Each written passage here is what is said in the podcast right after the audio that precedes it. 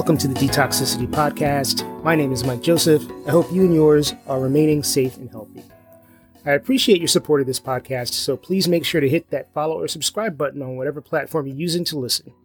Also, feel free to leave a comment and a rating on the podcast if the platform supports it, and thanks to all of you who have left ratings so far. You can follow me on Instagram at It's Mike Joseph, and if you have an idea for a show, or if you'd like to be on the show yourself, drop me a line at detoxpod at gmail.com.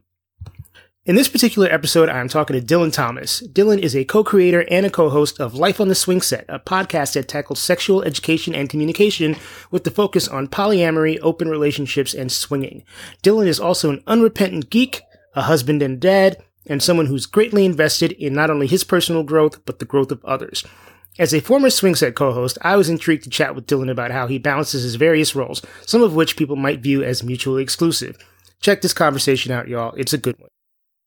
I'm, I'm Dylan Thomas. Uh, I am the podcast host of Life on the Swing Set. Uh, it is a podcast talking about open open relationships, sexuality, and sometimes a lot more. Uh, I am a family guy and an IT professional, and all around board gamer, uh, computer gamer nerd, and person that is looking forward to interface with more people. So yeah, that's a lot of stuff do you is there like a hierarchy to what you identify as or is does that change depending on who you're speaking to at any given time? I have a lot of containers. So, you contain multitudes yeah. dylan. Yeah definitely. Uh, i'm i'm definitely the the sports dad as the father of a teenager. So my son is a competitive bowler. Really? and so i've done i've yeah i've shifted a lot of energy toward bowling lately uh, and traveling for that. Uh, i do do a lot of podcast stuff. Uh, I used to do a lot in roller derby. So if you had asked me like nine months ago uh, that that same question, I would have said I'm a roller derby referee and have been in the roller derby community for about eight to nine years. And now I can officially say that I am not. You're retired. I am retired. Yes, I'm actually. I'm even wearing a referee derby thing right oh, now. Oh yeah, look at that. Realized it right. Yeah, but uh, the community is really awesome, and I love the sport. But I have uh, move to another stage of my life. Let's just say it that way. Okay. That, that sounds really pretentious. No, but I mean, it is what it is. People outgrow uh, things all the time. but I have a, I have a wife. I happen to be both polyamorous and a swinger, and I move about uh, those two worlds and the kink world pretty fluidly. So the, you know, what do I introduce myself as really kind of depends on who I'm around. Uh, so I'm not contain, I'm, I'm not keeping other parts of myself in a container. I just happen to be that thing first and then all the other things. So now I know you through Life on the Swing Set as I was a cast member. Uh, what do you call it? A panelist? Uh, you were a podcast host. I was yes, I was a co-host for, yeah. for, for some time. And one thing I don't know that I ever found out from you and Cooper is what is the origin story of Life on the Swing Set? Cooper and I accidentally found each other uh, first as friends and then as something more uh, in the orbit of each other because I was looking for something more than a traditional marriage, but I didn't know what the hell was out there. And he had been doing that and had done some of the work, and then mentioned that swinging was one possible route to doing something more. And we embraced that, found that we really loved it, looked for some resources on how other people were doing it, and found that those resources didn't really do a great job of uh, opening us up to the greater world of swinging. So, uh, other than you know people telling stories about how they gave the best blowjob in the world or things like that. So, which is great. I d- I don't want to knock that at all. Sure. So we decided to start that podcast ourselves, and with three other people, pretend like we knew everything that we were talking about for a while, and then quickly found out that we didn't, and decided to be a little more humble about it. right on. Yeah. So that, and that's really been it. We we've been really, really blessed with meeting a lot of awesome people that we have listened to quite a bit and built off of. And uh, if we're doing our jobs right, given a lot of credit to. It has evolved about eight times since then. it's got to be nice, though, to have a fluid, a thing that can be fluid, but also continue. You you just hit like a milestone for the podcast recently, if I remember correctly. Yeah, we hit well, we hit 375 very recently, and so we're like on the road to 400. Uh, the milestone was 10 years of podcasting, so at the moment, I don't know of any other podcasts that have lasted that long, which is scary because I know we're not the only one, but uh, we're we're we're pod daddies, pod granddaddies now, which is kind of weird. I don't want to be the adult in the room, but I might actually be the adult in the room. Hashtag pod daddy. I love it. How has doing this podcast expanded your worldview? Like, how has that? How has it changed you as a person? Has it changed you as a person? It's changed me a lot. Uh, I think the the selfish reason that has changed me doing the podcast is that it's forced me to introduce myself to a lot of different people and listen to them because content, right? So that's the selfish reason. But just doing the podcast would not have been enough for me to want to do it for 10 years. So I found that I really enjoyed not just meeting different kinds of people, but really understanding that there was real value to having people with other life experiences than me around me and in my life and me in their lives. And I loved it. Uh, I like that.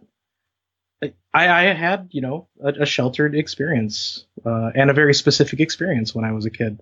Uh, growing up in the Chicago suburbs, uh, being being Mexican, you know, all that stuff. So I had a very specific upbringing that was not like a lot of other people. And because of also being Catholic, I had no experience at all with anybody anybody queer. So once I realized that I should have realized this when I was younger, by the way, but once I really understood that uh, the queer community isn't something separate and equal, uh, or or worse, right? But like it is just like we're just we. There are a lot of wonderful people out there that if I would expand my worldview and my heart to, that would allow me to both contribute and enrich their lives and enrich my life. Uh, and just in general, friends, family, all that stuff. And I have a lot of chosen family now that I wouldn't have had if I hadn't sat back and accepted that what I know and what I expect are uh, are different than what's out there, and I should be interested in changing and evolving all the time. So, and I would have that would have happened at a much slower rate if I hadn't have done it because of the podcast. Of course, of course. So, for the uninitiated, explain swinging and polyamory and what that means to you because as I've gone through my own journey, what I've realized is that it can mean very different things to different people. Mm-hmm. So, my experience with swinging is I think we all have lusty thoughts for a lot of people. and swinging allows me to express those lusty thoughts in a way that allows me to still love and support uh, and be supported and be loved by my wife and we get to not just have fun in separate interactions, but we get to have fun together, and it's really nice having a teammate, I guess. And so, well, we don't have to be active together; we can be, and know that we're kind of supporting each other. So, I mean, I'm very lucky that I that I am in uh, a marriage and that I get to do this with with a partner. Uh, but yeah, that allows me to like lust and execute on that lust with permission and support and and I love that. And it and it happens that there's a community that does this all the time. So it's not like we're trying to drop in and figure stuff out from scratch. We get to try to move about an existing community and and connect with people. Uh, and there are all sorts of rules and other stuff like that that don't really matter. Uh, all that really matters is that we all get to uh, touch each other's butts and have a good time. So. Unless there are people that don't like having their butts touched. Right, right. And there are those people out there. how because you you were brought up Catholic, as was I. What was the journey like from like kid Dylan growing up with all of these Catholic ideals to mm-hmm. grown up Dylan who has evolved into somebody who sort of understands all of these ideals that some would say are not um, parallel to Catholic ideals. You know what I'm saying? Like, what what what is that evolution like?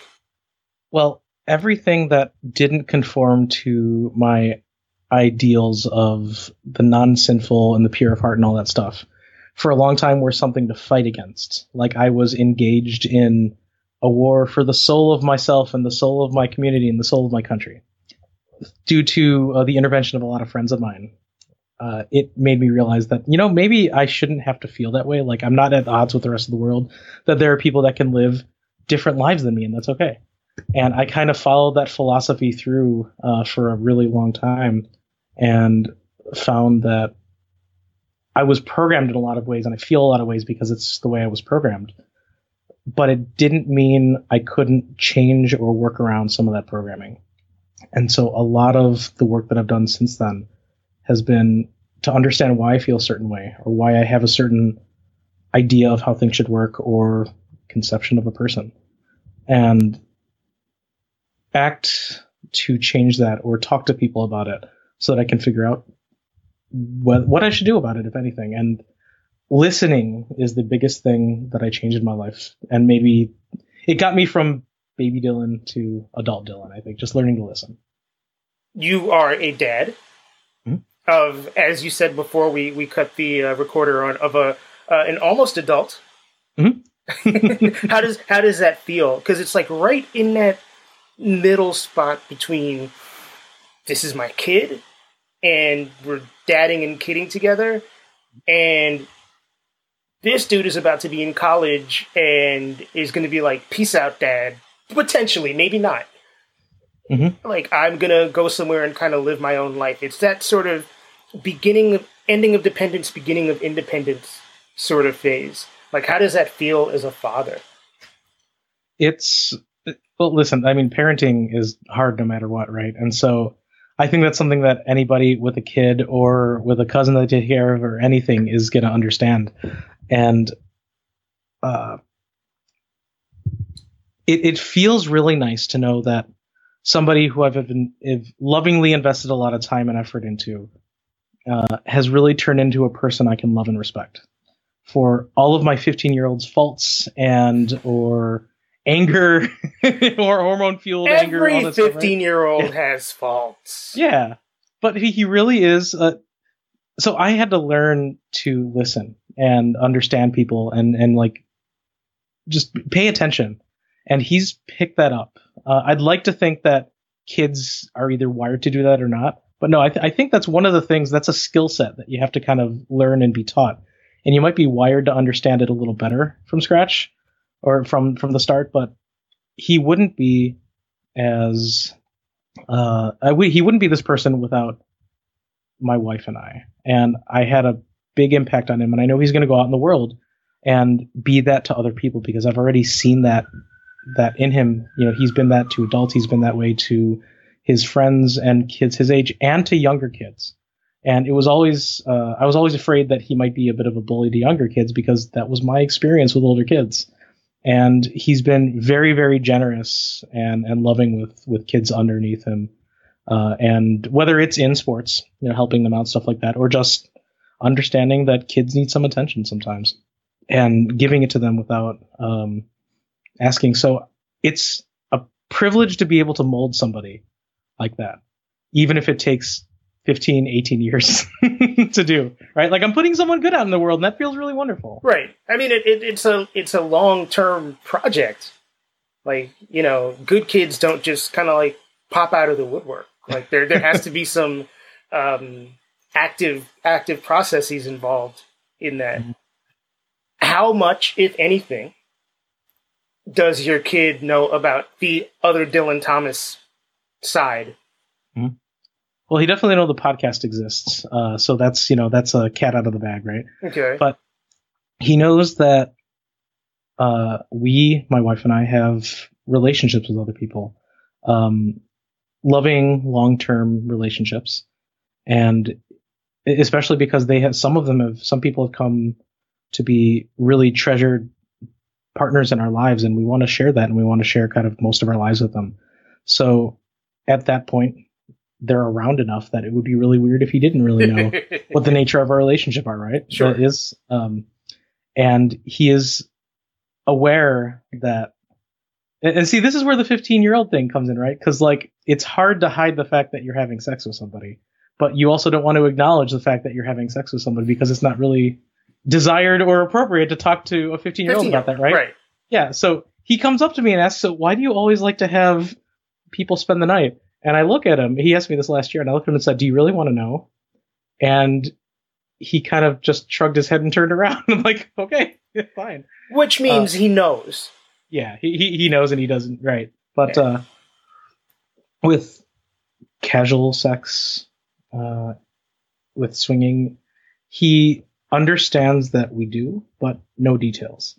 He just, you know, if we go out in a night, maybe we are doing that, maybe we're not. He doesn't know, and we're not interested in telling him. Sure. He just understands that it's a thing that we happen to be. So not hiding, but you know, age appropriate ways of communicating about it. Um, I don't think I'll ever get broy with him about it though. Right. That, that just feels like it would be really awkward. I mean, even if you're both adults and you're kind of like hanging out, and I, I can't picture that kind of conversation taking place in any kind of comfortable manner.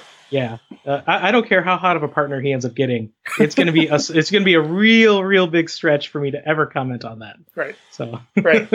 Um, I think, and I, I try not to editorialize on these podcasts. I'm fine with everyone with the guests editorializing, but I try to be kind of the neutral host. But I love the fact that that there are young people coming up in the world with this wider definition of sexuality and relationships, and it's not just, you know, heterosexual, one partner marriage till death do you part. You know, the the sort of ideal that I think you and I grew up with, and I, I, I don't know about you, but I saw a lot of unhappy relationships in that sort of realm. Mm-hmm. Um, it's just nice to know that there are young people that are growing up with options, and that you know there are kids growing up in these sort of more unconventional kind of relationships. And it, it, it I think this conversation, I hope that somebody listening to it realizes that you know a swinging or polyamorous lifestyle, lifestyle and a loving relationship with a partner and raising a child in a healthy manner, those things are not mutually exclusive. Yeah, there are a lot of people that think they are. Yeah, and and to get, I, I don't know how much evidence you've seen about the, the new generation of the kids. Like I'm 38 now, and so I'm not. I wouldn't. I don't feel old. I'll just say that. But seeing people come into the community at like polyamory more than swinging. Yeah, but at like 23, 24, that have been having group sex uh, for like seven or eight years. I'm like, wow, that is, uh, you know, either group sex or multiple relationships or anything like that. Uh, the group sex thing was just the most shocking thing that I'd heard. It's like, yeah, we had like a fuck party when I was 15. I'm like, huh. how does that even happen? Yeah, yeah. it's it's like, the it's the internet. yeah, it was like it's like you know I had the libido for that, but no way to do anything with it. Right? How how are you going to know when where that stuff when and where that stuff was happening in the nineties? Yeah, no kids. Yeah, listen, my son is pretty verifiably straight at this point, but he is also very comfortable uh, around, uh, you know, queer, trans folk, a lot of other people that might otherwise be really stigmatized by society and um, and that is something that I think requires a little more teaching instead of under. Oh no, you know what? No, I'm wrong.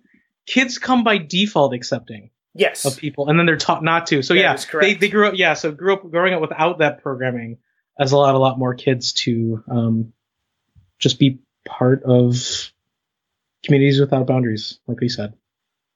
And this, I feel like I don't want to put bring the you know make this a soundbite. What can you extrapolate as like the biggest lessons you have learned about masculinity from the life that you've lived? Ooh. I don't want to decide between two, so I'll just say two. Both, yeah. That it's okay to love other men. And ex- expand on that a little bit. Just for, like, I know yeah. what you're talking about, but. Yeah. So, not not talking about romantic love, even though it can be romantic love, like just really loving and appreciating the the men in your life without having to keep them at an arm's length and be worried about maybe feeling a little too much for somebody and or like cuddling you know? Like guys sitting together just chilling you know whether it's back to back or just playing on video games or stuff like that that's the kind of stuff i did with my uh my female friends when I was younger quite a bit, uh, even if we weren't in some sort of relationship. But like there was always a hard distance between the other guys around me, even if we were great friends. And it's not required that you do that. uh, I still have that feeling, right? Like there's a little buzzing that happens to me when I get a little too intimate with other men, as in like next to them, um, whatever, right? And I don't know if I'm ever going to be able to see that go away. Uh, and I, I, think that's ground into me, right? But I don't think he has that. I think he can be shoulder to shoulder with other men that he's friends with and not worry about it being, uh, you know, without it being gay. You know that that's uh, and that's yeah, yeah, not being worried to love other men. I can tell other men in my life that I love them and not be worried about anything about it. You know? And that's that's awesome because you are a straight male, mm-hmm. and you're able to sort of bridge that divide, even though it still doesn't come, might not come naturally to you, or you may feel like a little uncomfortable it's weird for me because I am not a straight man, and I kind of have the same feelings. Like it's just, and I, it might go back to the Catholic upbringing, just being like, you know, there's supposed to be a respectable distance, mm-hmm. you know. And as someone who is very tactile and enjoys non-sexual touching and cuddling, like it, that's a very hard bridge to cross. Like it's very hard to articulate in a way that can assure the other person that it is not sexual. Mm. I don't know if you've had that issue with people at all. I mean, your podcast partner is uh, queer, mm-hmm. and I feel like I've cuddled with both of you. Yeah, yeah, yeah I think so. Yeah. so I don't know. Like, I, I think there's a lot, and I think I speak for a lot of men out there who I think if they were given the permission to, or were able to sort of get the thoughts out of their head would be very happy to express, you know, physical, non sexual intimacy with another man. I think so. I, I think that the best that uh, a lot of older adults can get to is just not worrying about it, right? And I think that that's maybe a, a, thing that the next generations can enjoy. Like, it can be not just okay, but welcome to to really be uh, to have intimacy with other men without it being sexual. Uh, yeah, I think I, that would be nice. I don't have that, but I think that'd be nice. You know, I threw you way off track. By the way, you were you were you were going. I think you were going into another point. Oh, okay. So so swinging. Uh, funny thing about how the uh, lesson about masculinity kind of flows into that. I could be buck naked, shoulder to shoulder with a dude with my with my dick in a woman, and we could be high fiving, and there would be no problem with it, right? Like like we'd be skin to skin. Fucking does that really happen? Is there like does the high five happen? I wish it did. like I've never actually done that, but it's like in my head it sounds really cool, right? but no, I've I've definitely been around other men with no space between us because we're fucking people around each other. And it's no problem because it's like situational and you're doing something very manly. And so it's definitely okay to do that. But then like all of a sudden you have clothes on and then there are these you know space barriers around it. Um, especially when you're around a lot of people that have unchallenged uh, masculine ideals. It's like it's weird you know those same dudes can be right next to me fucking somebody and then the second that the clothes go on it's like yeah yeah yep i think the second thing this may be a radical concept, right? But that um, women are people too. Oh my god! Like it's not that. It, yeah, I mean, it's not like I didn't. It's not that I saw them as not women, but I didn't think, or as not people. But for a long time, it didn't feel real to me that there was something happening in someone's mind that wasn't me. I knew that was that way with with guys. And I know I'm talking a lot of gendered right now, right? Yeah, I'm just referring fine. to like yeah, yeah. So like I knew that it was that way with other guys, but with girls and women at the time, like it was just they were people around me, but they were people that I had to interface with and learn to deal with and or convince of, of things and not really people that had their own minds, hearts, desires, all that stuff. And it's weird to say it that way because like it's it's obvious. It should be natural. It should be default. And it wasn't to me for a long time because women were there to be pursued and claimed you know i got to find my wife. I got to build my house and have my wife and she's got to hold down the house and have the kids and all that stuff. And that means that women were a lot closer to property for me than they were to people. And uh, that took less time to deprogram. Just just for the record, right? Like the the masculine intimacy thing, that's taken a lot of work.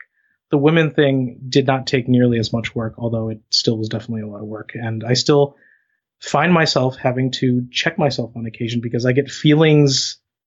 I get feelings about women challenging me on my shit.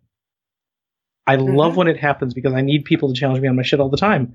But I still get ugly, ugly feelings sometimes, and it's it bugs me, and so I just keep thinking and working through it. And uh, the fact that I can still be cool after that um, has helped a lot. And it all started with women are people too.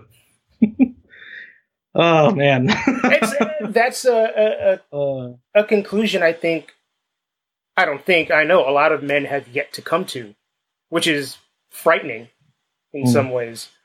How do you think that going back to to speaking about um, swinging specifically, I guess in this case, how has the fact that you are a minority played into that? How has that affected your experience?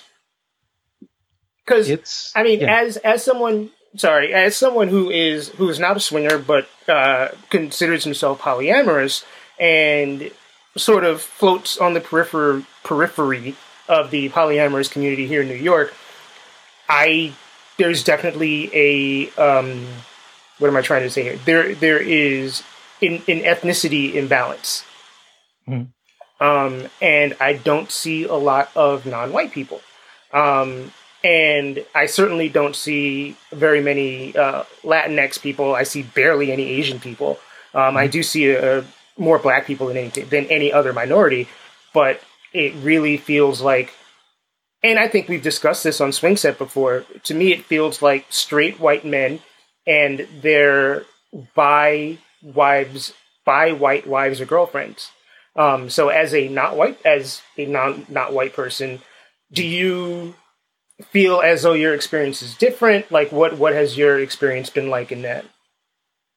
Yeah, um, I can tell you that the, uh, one of the ways I understood that my experience was a lot different was the first time I walked into a club, and there were a majority of minorities there. I'm like, oh, there is some color in this room. I really? like this. And then all the yeah, and then I'm like, uh, you know, it, it happened for the first time last year too. It's not that I haven't been around clubs or situations where there've been a lot of other people of color, but like I walked into that club and I'm like, oh, huh, there's there's a this is nice, and I could relax a little bit because one of the things that uh, one of the ways my experience is different is I can be flirting with somebody and have things go really really well, but if their husband isn't okay with uh, their wife getting with a Mexican person, then then all of a sudden like I'll get a look or I'll get an understanding when they talk or something. Like, oh, God damn it.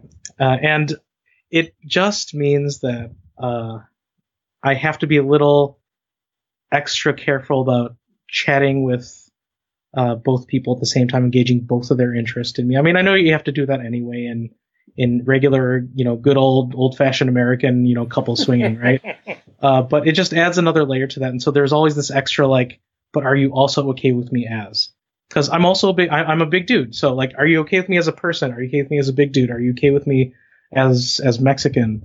And then if we can get past all that, then we're good. And that's the thing. Like, it shouldn't be after something I get past in order to be able to pass go and get two hundred dollars. It's just it should just be fine. And with polyamory, it's I haven't felt that as much, but I definitely have noticed way more in polyamory that it's very very white uh, even here in Chicago. And that's not to say I don't have black and brown friends that are polyamorous. It's just that there are less of them. Sure. And and I I always wonder if I just if there's a uh, a separate population in Chicago that I just haven't tapped into that does it.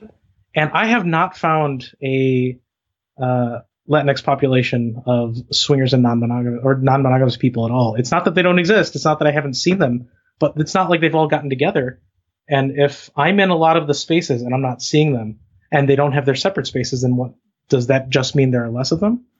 Maybe. Uh, I know that like Kevin Patterson out in Philadelphia has tapped into a separate undergroundish group of of um, non-monogamous black people out there that mm-hmm. he has a good time running around and he also has to keep them separate from the the the whiter polyamorous communities because they don't seem to mesh too well and I mean, he it's not like he found the solution to that uh, to to solve that problem, right? He just has to kind of be he has to kind of keep those two populations separate. He doesn't mix those friends very much, and that was really strange and disappointing, and also not surprising to me. Yeah, I, I can see that. I, I am sure. I mean, there are meetup groups specific to polyamorous black people. I don't. I've never seen anything um, like earmarked for other ethnicities or even other sexualities, to be perfectly honest with you. But uh, you know, I've certainly, again, as someone who's sort of on the periphery of, of New York's poly circle, I've definitely seen some cultural butting up against one another, um, which is a shame. But uh, I, I mean, that's also kind of a microcosm of life. Yeah. it's like the whiteness in and of itself isn't necessarily the problem. It's right the a little extra exclusivity or side eye that gets given whenever there is an effort to reach out.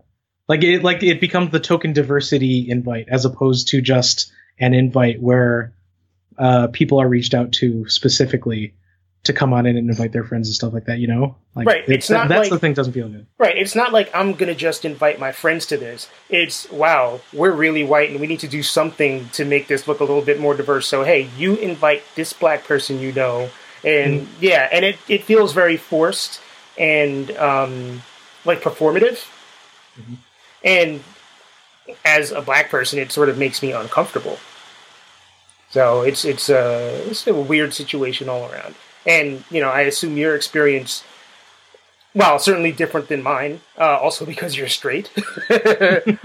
um, you know, I, I, would, I assume that there would be some similarities there as well. Definitely. Like you mentioned that you're a bigger guy. Um, in terms of body acceptance, uh, what has that been like for you and been like also just kind of as a result of being in these circles where you are unclothed a fair amount of the time. It's really tough when I go in and I don't have a lot of confidence or feel good about my own body, which doesn't happen a lot now, but it used to happen a lot. Uh, and of course, that gets stacked onto the whole like I'm new in this thing and I don't know how to flirt with people because it's been a long time and stuff like that. It does mean that I want to talk to people first before I get naked and then get naked because I am I put a lot of stock in my personality and in my humor and just you know any anything person to person. Uh, I can make my way through any conversation and be entertaining, and kind of figure out what the other person is hoping for. Uh, and so I'd say that I can get somebody's attention from across the room because I got a great look and a great smile, and I can hold a conversation. But if I'm naked, then I have to get over the bigger dude thing in order to get there.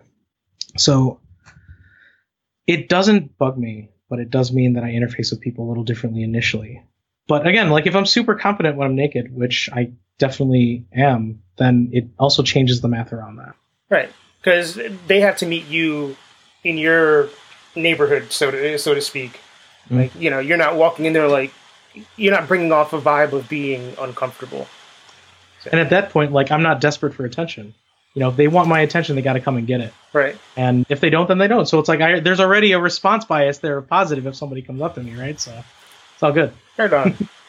um, I want to talk about nerdy stuff for a minute because mm-hmm. you're an IT person, and yeah. this is my own bias now speaking here. IT folks, and I like I have many friends who do that stuff. They're all pretty nerdy. Mm-hmm. Um, and you are I'm, I'm just trying to remember the stuff that I know about you. You're a comic guy. Yep. You are a comic guy. Okay, I got that one right. What like how do do your nerdy world and your other worlds intersect at all? Obviously, professionally, they certainly intersect, but um, do they intersect in any other ways? In surprising ways, it, surprising ways, surprising ways.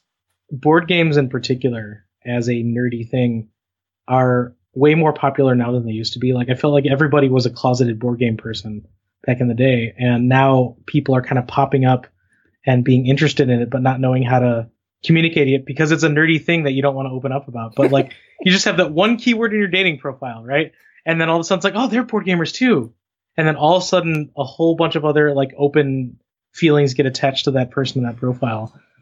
Board game fans, Star Trek fans, uh, they're all out there, and it's just kind of an extra thing that we can talk about when we're not fucking, and it's great. it's, it's, or maybe when we are, who knows, right? Yeah, I mean, I, those conversations can be had at any time, and maybe some people see those conversations as being a turn on. you say chuckling uh, knowingly. so here's a quote. You're one of the. I think I've only interviewed maybe one other person so far that has has kids. What does your kid know, or what have you taught your kid as a dad that you wish knew you were taught when you were a kid? It's okay to like and love who you want to. That is weirdly the exact same answer that I got from the previous parent that I interviewed. Damn. Wow, okay. he was he was mentioning how he's um about to get married and his his kids are late teens, early twenties, and uh, his fiance has two kids that are a little bit younger, uh, like pre-teen age, and um, my friend was talking about talking to the the boy kid, and it was like, so when you meet a girl, and his mom was like, or a boy, you don't know. Um, and that's a conversation that I've seen uh, quite a few of my friends who are parents having or talking about having with their kids and it's not a conversation that I that would have had with any of my older relatives growing up. And so I think it's definitely generational, but I think it's a great conversation because it gives kids confidence that if they do turn out to be queer, they can bring whoever they want home to mom and dad, and it's not going to be a big issue. Yeah, uh, that would be. Yeah, it's basic, but it's real nice. Uh, I, I have the advantage I should say we have the advantage of uh, my wife also being uh, pretty strongly bisexual, and so finding finding a way to communicate that in because it had mostly been related to sexuality, and now she is finding her place in the queer community now, which is which is really cool. Like it it didn't feel good that I happen to be more experienced in the queer community than she, an actual queer person, was, right? and and and now it's like okay, finally, finally the tables have turned. I'm very happy now. I mean, but that but, was involvement more than it was practice. Yeah, yeah, it was. Yeah. Uh, not that I didn't try, but you know, so you got to challenge your preconceptions sometimes, right? I, I, you know, it took me a long time to get to a point where I was like, okay, there are some people that are legitimately 100% straight, and there are some people who are legitimately 100% gay. I do feel that far less or far more people fall somewhere in between whether mm-hmm. you know leaning towards one end or leaning towards another end or right in the middle. But there are few folks who live on the binaries, and I respect that you gave it a shot, and they were like, eh, you know, not so much. F- yeah, well, I mean, I, I appreciate that. It, that it took some kissing and a dick sucking or two, but you know, it's like, hey, you know what? No, okay, yeah, not for me. It's all good. but but like even even though that's true, right? Like it's just meant that I'm now that we have this idea of sexuality as something other than the binary, like what at what point am I not straight anymore if I'm attracted to everybody but men and masculine folk, right? Like because because I'm not interested in men, I'm not interested in masculine folk, but like uh, genderqueer, non-binary, whether it be androgynous or femme presenting or somewhere in between all that, right? Like there's still a very good chance I'm attracted to somebody and I'm, I'm interested in somebody along that. But I still feel straight. I don't think that that stuff means I can't be straight anymore, right? Like, yes, if I was interested in a guy, that would be a clear indication that I'm not straight. But there's nothing in me dating a non-binary person for several years that means that I'm not straight. Uh, there's just I don't know, like it it's it's weird. Like I, I'm one of the few straight people I know that doesn't I was going to say that doesn't identify as queer. That's weird. I'm one of the people with the broadest level of attraction that I know that still identify as straight. And for me, it's just because there's no reason for me not to, I think. yeah, know? I mean, identity is ultimately whatever you decide it is. Mm-hmm. So, but, eh, you know, I mean, that is certainly a, a more open minded level of straightness than most people would uh, would sign off on. You're probably right. Yeah, but I mean, yeah. again, like you are what you are. What is the biggest misconception about either swinging or polyamory? What do you think I should say is the uh, biggest misconception? I'd say for swingers that uh, swingers are always looking to fuck you and your and your wife or husband. Uh, like you know, like like a gun that's loaded and, and cocked and ready to go. Right? Like no, it's I don't look at everybody's uh, everybody's partners as like potential sexual targets. Right? So um, that about swinging, and that everybody that's in polyamory wants to have the uh, the big polygamist compounds. Are you one of those like um, people that wants to to build like a commune somewhere and just do the whole communal living with like 15 people and I I put a lot of thought into that because it feels like it's something I should want. Like, oh, all the people that I love in my life are all together and we all have fun interwoven relationship with each other. It should be good, right? But like I like my distance. Uh, even truly loved people in my life. I could live with them and it would be great. But then there would be weird dynamics that happen whenever somebody's having a bad day, right? Like if I'm having a bad day, um, especially if like my wife and and that partner aren't involved with each other, but they're friends with each other, and or yeah, it's just like there. Anytime someone has a bad day, there's a potential for that to kind of ripple along the whatever web that's woven in that commune, mm-hmm. and it just feels like there's so many points of failure that it would be a very unpleasant experience. So maybe when I'm put out to pasture, at whatever age that is, uh, I can. You're not a horse. There's a joke in there about being a stud, though. I'll have to figure out how to make right. it sounds really nice, uh, and I think I could do it if we all had our individual living units within a larger unit. But no, I, I I treasure my space and I treasure other people's spaces, and it would be a very very high bar for me to to leap over in order to integrate that. So I don't think I'll be a commune person. I think we're on the same page there, Dylan. What is the great? Uh, this has been my final question for the last couple of episodes I've done. What is the greatest piece of advice that you've ever been given? I've never been asked that before. huh.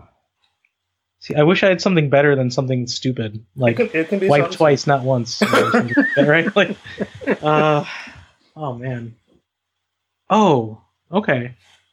I don't have a direct quote or anything, but like, understanding that you can't control everything, and you can't control how everybody feels, but that I can control what I put out into the world, and what I do, and to a good amount to a limited extent, but still important, like how I feel. So don't worry so much about what other people are are doing. No, that's not right. Oh, okay, oh, yeah. So I can't control what other people do or feel, but I can control what I do or feel and what I put out into the world. So if I'm really, really worried about what other people are doing, maybe understand why that is instead of just understanding that it is. And then it's like, okay, now I don't have to worry. It's either in in my control or not. They're either going to do something or not. I just have to be ready for what it might be. Yeah, that's it. That is perfect advice. I need to kind of uh, keep that in the back of my head as well. Promote anything, plug anything.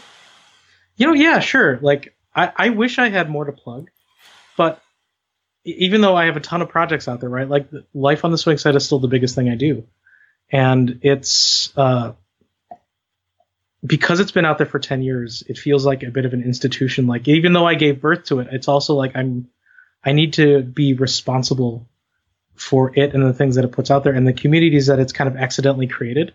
So uh, it's Ginger and I doing it now.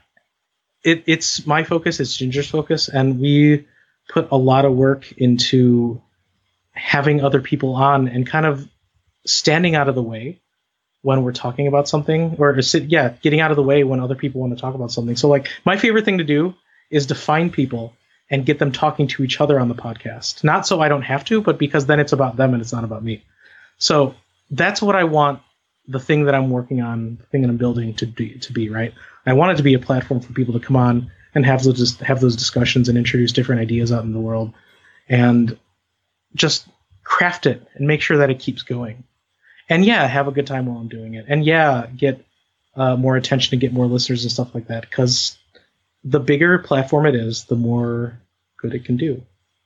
So listen to Life on the Swing Set. It's at lifeontheswingset.com. You can look for Life on the Swing Set on Stitcher, Spotify, iTunes, Google Play, all that stuff.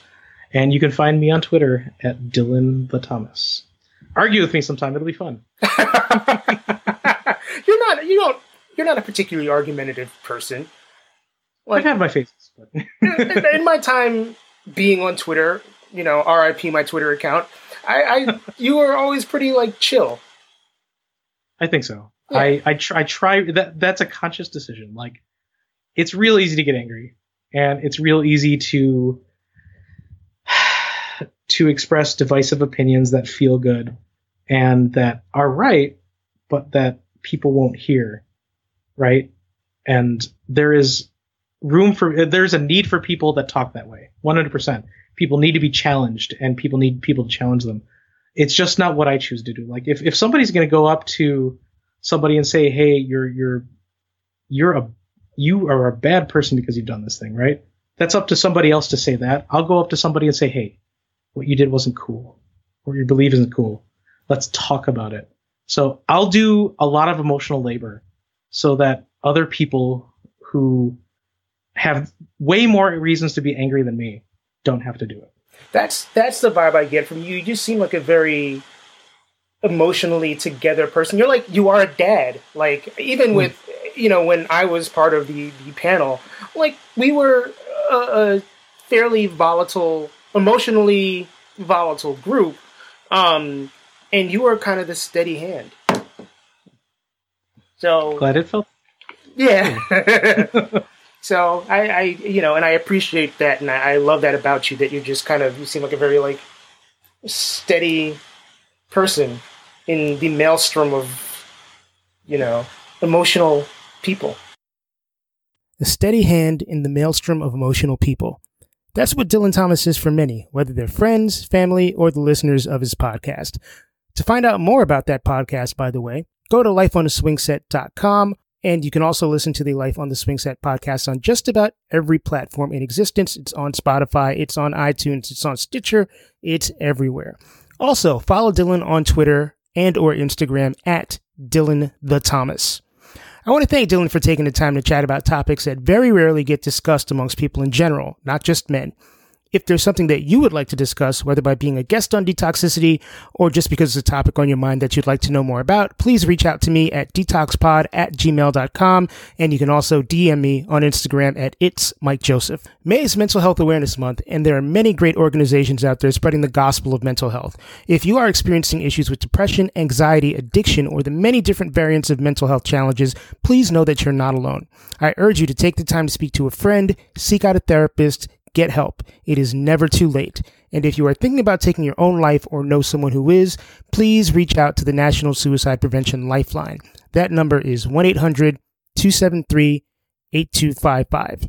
Whether you're listening on Apple Podcasts, Spotify, Google Play, or Podbean, please make sure you hit that subscribe button so you don't miss another episode. And please use the hashtag DetoxPod if you're discussing the show online. Leave a review anywhere that you can, and make sure to tell your friends about Detoxicity if you think they'll enjoy it. Or even if they won't enjoy it, maybe they'll get something out of it. You can also like this podcast on Facebook at facebook.com slash detoxpod, or you can follow me or slide into my DMs on Instagram at It's Mike Joseph. My name is Mike Joseph, and I thank you all for listening. Once again, stay safe and healthy. Peace.